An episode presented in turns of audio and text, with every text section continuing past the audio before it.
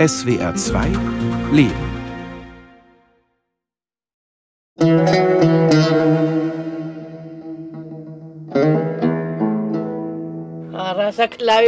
guna. Jake uji wari mibu. A a kavra kiti de pujbua wa dish jake wari mibu. Mota khwarin loma. Dimit bije benez kem tische Eine Niere funktioniert nicht mehr und die andere war vor kurzem angeschwollen und sie hat ständig Schmerzen. Chanze ist Jesidin, eine Frau mit rundem Gesicht, hellbraunem Kopftuch, schwarzer Strickjacke. Sie lebt in einem Flüchtlingscamp der Vereinten Nationen in Nordirak und sorgt sich um ihre Tochter Nasda. Die Zehnjährige müsste wegen ihrer Niere jeden Monat zur medizinischen Behandlung.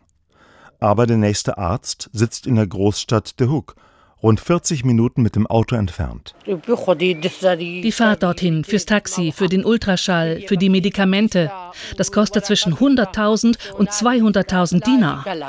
Umgerechnet sind das zwischen 70 und 140 Euro. So viel Geld hat Ranze nicht. Und bei den Nachbarn etwas leihen, das geht nur im Ausnahmefall, erzählt sie uns. Möge Gott uns helfen. Das Camp der Vereinten Nationen liegt am Rand der Kleinstadt Chanke. Rund 14.000 jesidische Menschen leben hier.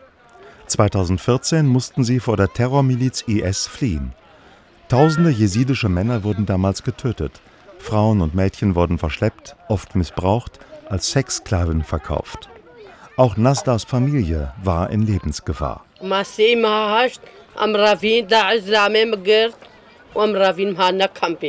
Am 3. August 2014 sind wir geflüchtet, weil der IS unser Dorf überfallen hat. Die haben meinen Mann entführt. Und dann sind wir ins Camp gekommen. Von Chidia, ihrem Mann, fehlt seitdem jede Spur. Chanze zeigt uns ein Foto, eingeschweißt in Plastikfolie. Abgebildet ist Chidia als junger Ehemann in einem weitgeschnittenen weißen Gewand, darüber eine blaue Jacke. Vor Koma bin ich alt und grau geworden. Nasda war 2014 fast noch ein Baby. Sie hat keine Erinnerungen an den Überfall durch den IS. Für das Mädchen mit Pferdeschwanz, Jogginghose und blauem T-Shirt ist die Gegenwart viel wichtiger. Obwohl sie im Camp lebt, Nasdas Tag beginnt wie bei anderen Schulkindern auch. Michael Erk, ein Jeside, der in Wesel am Niederrhein aufgewachsen ist, übersetzt.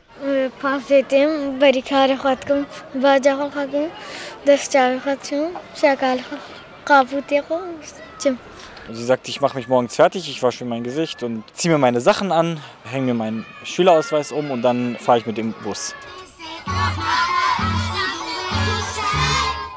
Bereits im Schulbus herrscht prima Stimmung. Keine Fahrt ohne Musik.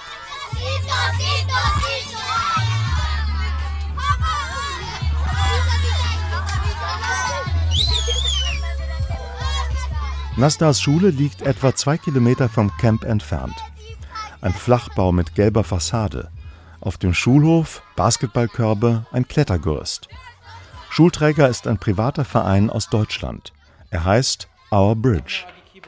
Auf dem Stundenplan heute steht Computerunterricht. 20 Mädchen und Jungen sitzen vor ihrem Laptop. Salam, der Lehrer, erklärt, was die Zeichen auf der Tastatur bedeuten und wofür die Taste Delete steht. Er zeigt auf das Bild eines Keyboards, das der Beamer an die Wand wirft. Anschließend probieren die Schüler die jeweilige Taste aus.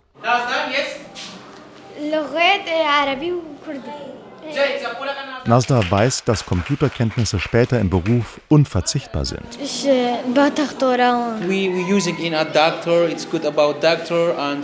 Sie sagt, beim Arzt nutzt man Computer.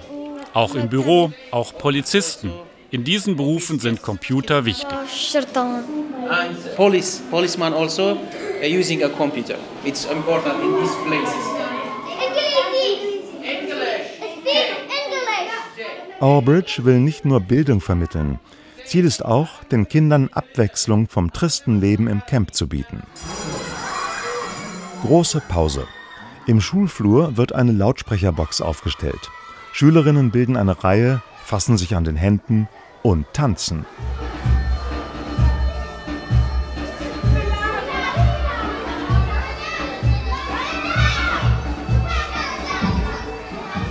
Zeit für einen Rundgang durch das Schulgebäude.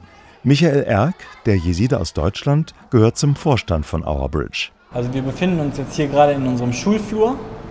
Hier auf der rechten Seite und linken Seite, da sehen Sie die ganzen Klassenräume, wo der Unterricht stattfindet. Was ist das für ein Schrank?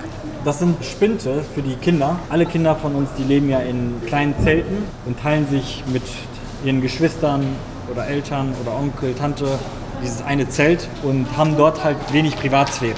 Das Kind kann sich hier seinen Schlüssel abholen, mit einer Nummer versehen und kann dort zum Beispiel seine Zahnbürste, seine Zahnpasta lagern, aber auch seine Unterrichtsmaterialien. Aber es gibt auch viele Kinder, die ihre Sachen, die sie gebastelt haben, bei uns oder so dort verstecken. Oder aber auch Sachen, die ihnen besonders wichtig sind, Erinnerungsstücke oder so, die sie hier lagern. I have a question here. Who can tell me 400 Kinder aus dem Flüchtlingscamp besuchen die Schule von Our Bridge. Es sind Waisen, Halbwaisen sowie Mädchen und Jungen mit einer körperlichen oder geistigen Beeinträchtigung. Täglich erhalten sie drei Stunden Unterricht. Die Schulküche liefert eine warme Mahlzeit. Hygiene wird großgeschrieben. Klassenweise gehen die Mädchen und Jungen zum Zähneputzen. Der Schulbetrieb läuft im Schichtdienst. Morgens kommen die ersten 200 Schülerinnen und Schüler, nachmittags die übrigen 200. Wir finden Englisch ganz wichtig, weil die Kinder werden das auf jeden Fall, egal ob sie hier bleiben oder mal irgendwann ins Ausland ziehen oder so, Englisch wird sie ihr Leben lang verfolgen. Wir haben jetzt vor knapp drei Monaten das Fach Englisch erweitert und haben jetzt auch ein, mit einem weiteren Klassenraum und haben jetzt bewusst darauf gesetzt, dass wir ein English Speaking haben, also Listening und Speaking getrennt von Reading und Writing. Ein extra Fach nur zum Englisch sprechen. Ein interessantes Konzept, finde ich. Auch die Lehrkräfte sind geflüchtete Jesiden. Auch sie leben im Camp. Yassir, der Englischlehrer, erzählt von der vergangenen Nacht, als heftiger Regen auf die Dächer aus Wellblech und Zeltbahnen prasselte. Uh,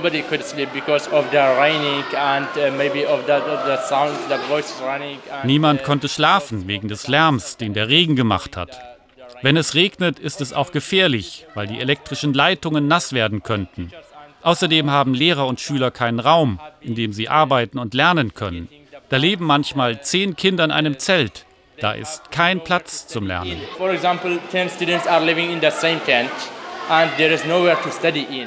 Zum Lehrplan von Our Bridge gehört ein Fach, das ich hier nicht erwartet habe.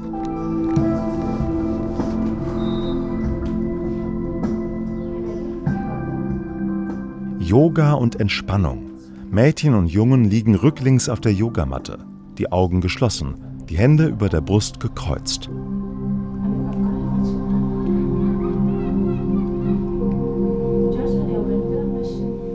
Nun stehen die Kinder aufrecht. Sie legen die Handflächen aufeinander. Dann führen sie die Hände langsam nach oben, über den Kopf. Nasda liebt den Yoga-Unterricht. Ja, sie mag das Fach, weil sie dort entspannen kann und ihr Körper halt dadurch fit wird. Gibt es eine Übung, die du besonders gern machst? frage ich Nasda. Und Michael Erk übersetzt.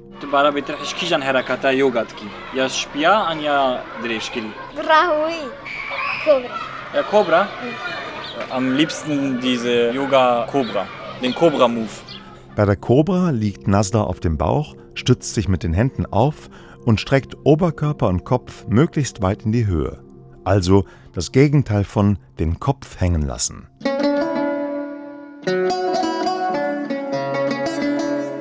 Der Verein Our Bridge entstand 2014 nach den Massakern des IS an den Jesiden.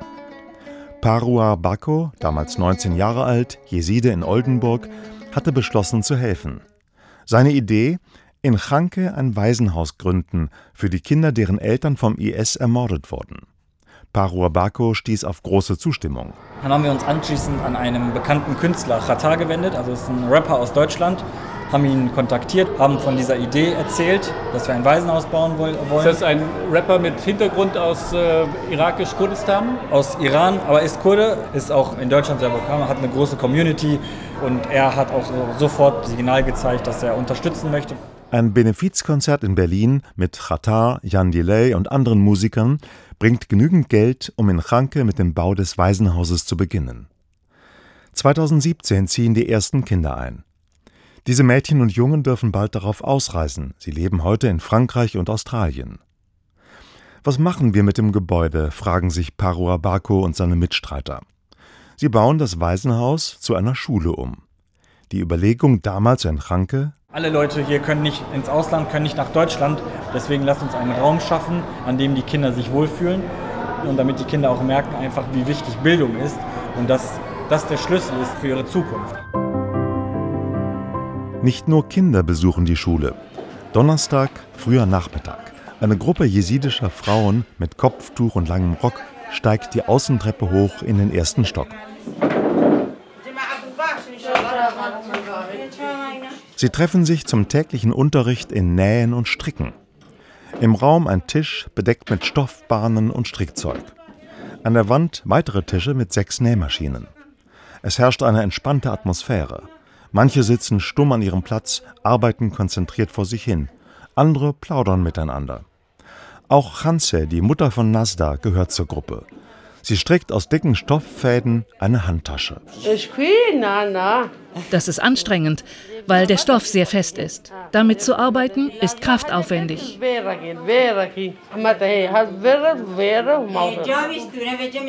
Wenn du eine Reihe vergisst, dann wird es sofort ungleichmäßig. Wir sind mit Hanse im Flüchtlingscamp verabredet. Sie wartet bereits am Eingang.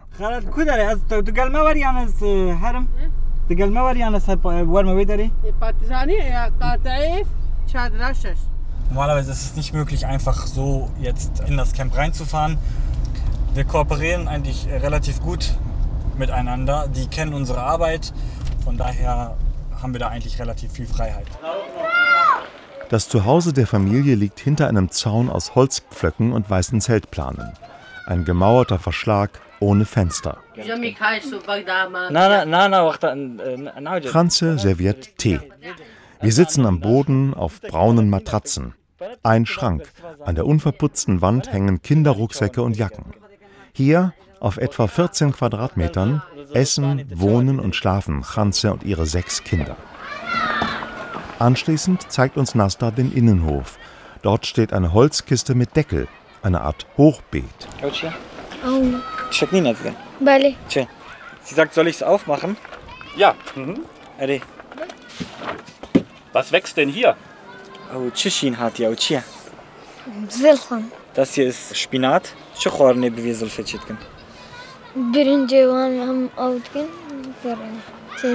Wir wickeln da zum Beispiel auch Reis rein, wie so eine Art gefüllte Weinblätter.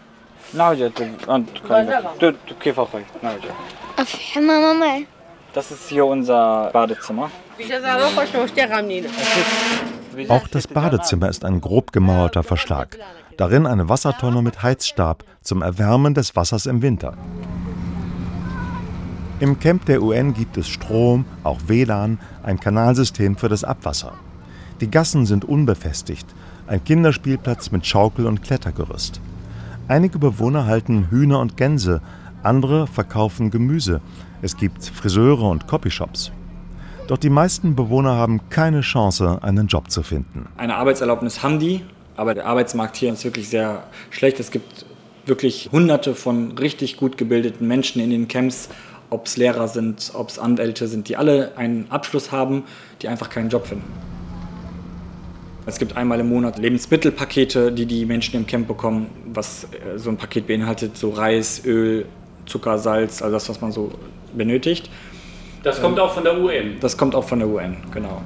Hier in diesem Camp zum Beispiel ist es so, von der Campleitung bekommt pro Kopf jede Person ungefähr zwischen 12.000 und 15.000 Diener. Das sind umgerechnet ungefähr 7 Euro. Diese Familien haben halt wirklich nur dieses Einkommen. Die müssen dann im Monat zusehen, dass die mit ungefähr umgerechnet 60, 70 Euro auskommen. Und wenn sie 7, 8, 9 Personen sind im Haus oder im Zelt, dann wird das schon schwierig. Da gibt es auch eine eigene kleine medizinische Versorgung, ich sag mal so ein kleines Krankenhaus, wo die Menschen die Möglichkeit haben, hinzugehen und bei alltäglichen Krankheiten wie zum Beispiel Kopfschmerzen, Grippe oder so, wo die dann diese Medikamente auch gespendet bekommen. Nasda wegen ihrer Nierenprobleme hier zu behandeln, dafür sei die Krankenstation jedoch nicht ausgerüstet, berichtet Michael Erck. Schlechte Bedingungen also für die Zehnjährige. Dass sie trotzdem zur Schule gehen kann, macht die Mutter froh. Sie selbst habe Lesen und Schreiben nie gelernt. Wir sind damals weggerannt, wenn wir einen Lehrer nur von weitem gesehen haben und haben uns versteckt. Und ich wünschte, ich wäre damals zur Schule gegangen. Bildung ist sehr wichtig. Nasda möchte gerne Ärztin werden. Doch als ich sie frage, was ihre Wünsche für die Zukunft sind, fällt ihr spontan ein, was sie vor einigen Monaten erlebt hat. Hm? Sie sagt, wir haben mal ein Fest in der Schule gefeiert. Und da haben wir Wünsche mit Luftballons in die Luft geschickt. Und sie sagte, ihr ist es nicht hochgeflogen. Geht es also um hochfliegende Träume, ist Nasta vorsichtig. Zurück in der Schule. Lehrerin Alia unterrichtet arabische Schrift.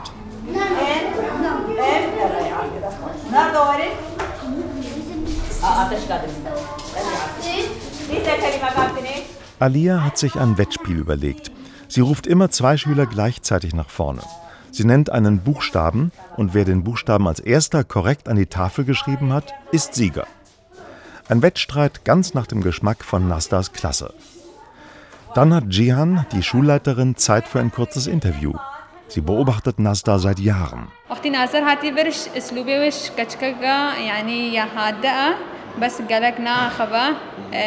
Als ich Nasdar das erste Mal sah, war sie schweigsam und scheu. Ich dachte, das könnte psychisch bedingt sein, eine Folge des Überfalls durch den IS. Doch sie ist von Natur aus still. Und wer sie näher kennt, der sieht, dass sie viele Freundinnen hat. Aber sie ist krank und das führt auch immer wieder zu Fehlzeiten in der Schule. Trotzdem sei Nasda eine gute Schülerin.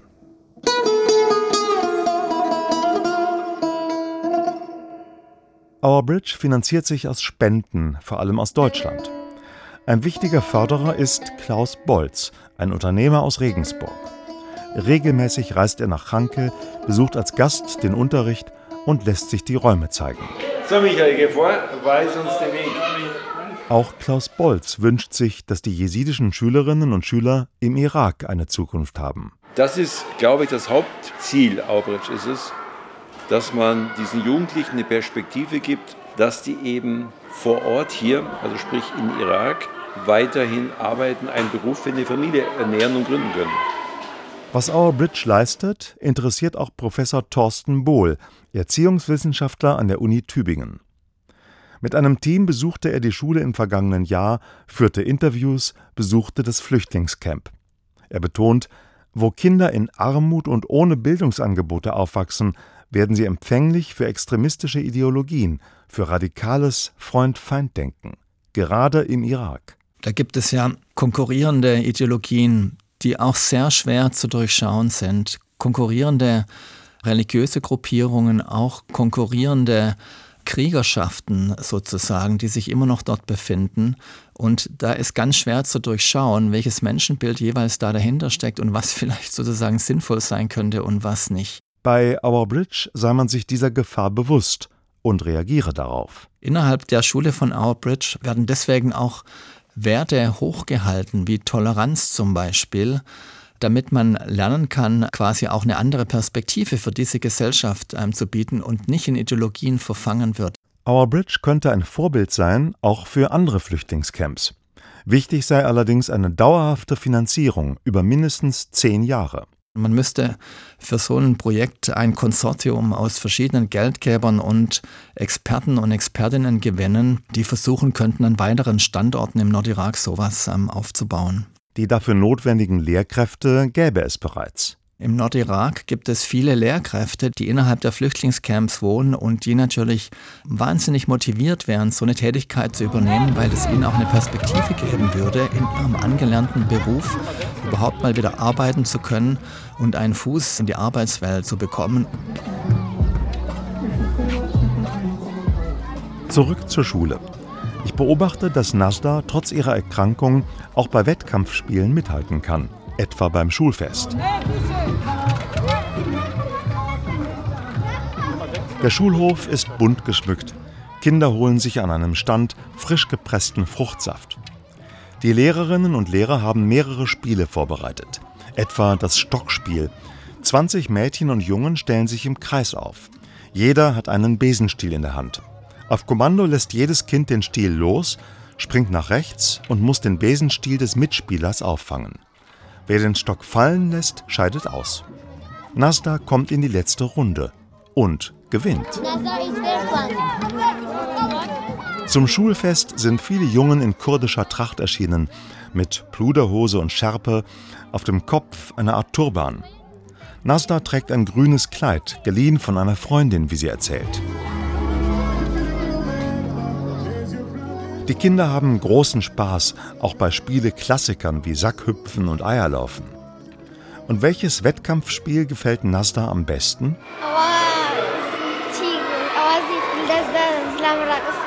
Kijan? Wasser Kursian? Mit den Stühlen, Reise nach Jerusalem. Warum dieses Spiel? Shima bara bitte Welabi, Welabi Majbura Galaki Bas Weil das mit Musik in Verbindung war. Am späten Nachmittag versammeln sich alle hinter einem Absperrband. Lehrer stellen eine Feuerschale in die Mitte des Schulhofs, legen Brennholz darauf. Eine Fackel wird entzündet. Der Fackelträger steckt das Holz in Brand. Flammen lodern auf, die Kinder jubeln. Auch Nasta strahlt.